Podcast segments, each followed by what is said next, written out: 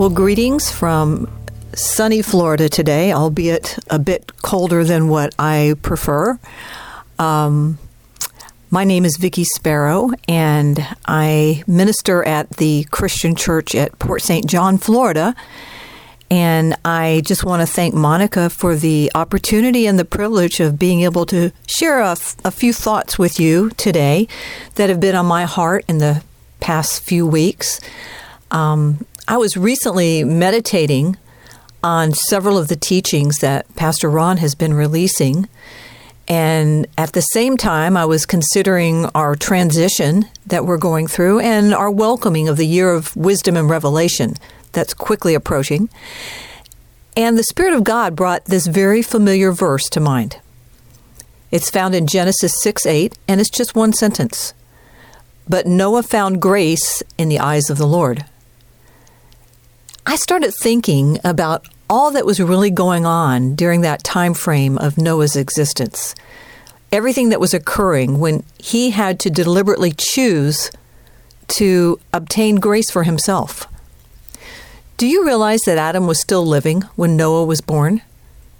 So I imagine the fact that the enemy had tried that coup attempt in the garden in order to destroy God's plan of partnership was still at this point, anyway, at some point newsworthy in Noah's day.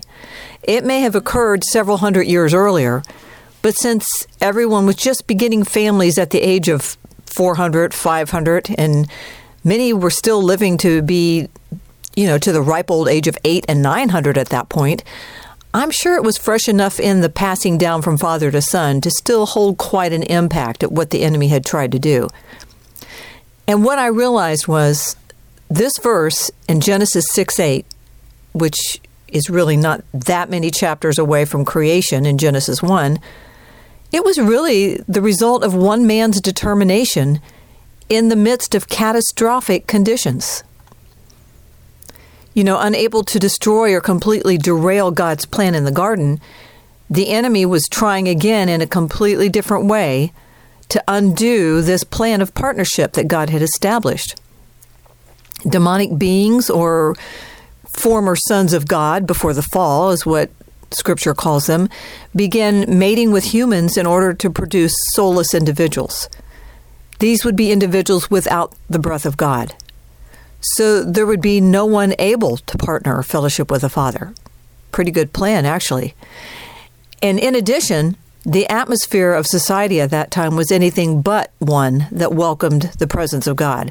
In fact, if you read the few verses before this, you'll see that the proclivity to follow the twisted purpose of the enemy far outweighed the desire to pursue, pursue the heart of God. So wickedness was great in the earth, and it was great in men's hearts at this time. And all of this was, it was really a terrible departure from God's original intent. Scripture says that God intended, as a result of all this, to destroy every living person and animal on the face of the earth. Then Genesis 6 8 occurred. But Noah found grace in the eyes of the Lord. You know, when you begin to evaluate grace, it is such an encompassing thing, as we're really finding out through all of these teachings and all of these revelations that God is giving us and it's grace is almost hard to pin down because it's such an influencing factor in everything we do in our relationship and in this journey that we have with the Father. Just think about it. Grace is part of the process of expanding into new territory with the heart and the will of God.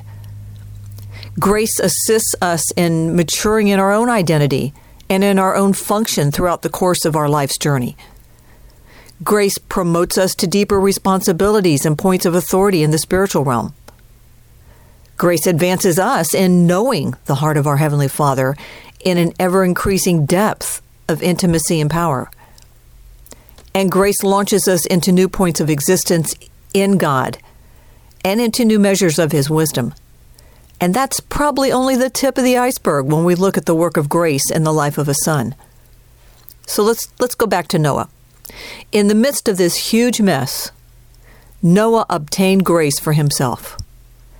And how did he do it? He did it through the eyes or the ways of God's plans and purpose. Noah deliberately determined to partner with God in the way that God was moving and functioning through his seven spirits, in whatever was required, and in however it may have changed Noah's life.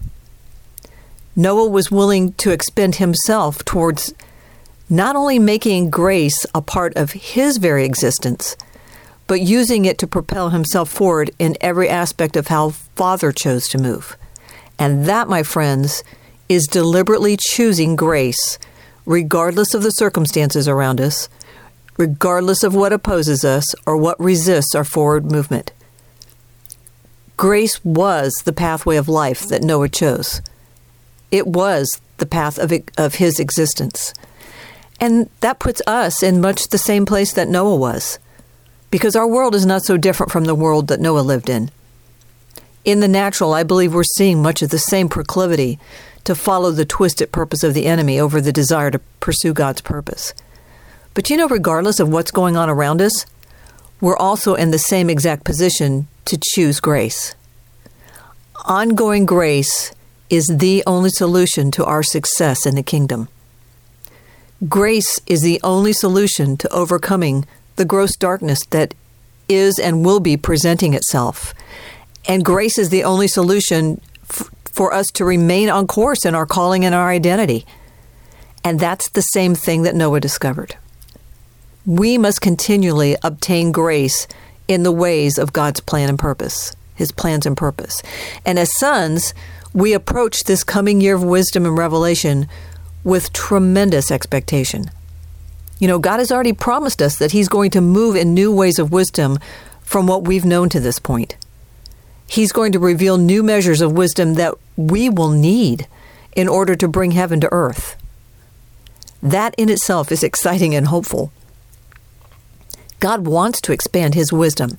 He wants to expand His understanding in us. And I'm really grateful that He's encouraged us to ask Him for these things over these past several weeks. Yet, even in this, we don't leave grace behind. We don't abandon our pursuit of being developed as trustworthy sons. We've got to remain wholly open and submissive to every point of cleansing and to every measure of change that Father wants to bring to us and through us. He's preparing us through this process of grace for the expanded wisdom that He's going to be releasing. You know, I don't imagine that Noah had every bit of insight and understanding he needed when he began obediently building the ark. It was a lengthy process to fashion that huge container of animals and people and to ensure that it would actually float and not sink when the rains began and the waters began to rise. And sure, God gave him the basic list of materials and the blueprints for the assignment, but you know things came up over the course of all those years of ark building. And even while he was on the ark, that Noah didn't necessarily have the insight to handle or the or know how to address properly. I mean, after all, he was in brand new territory, just as we often are that perspective of how God was moving in that assignment and the, the determination of Noah to keep moving forward with the plan of God was what brought the wisdom of God to handle all that lay ahead of Noah. So I guess what I'm trying to say is get grace, saints.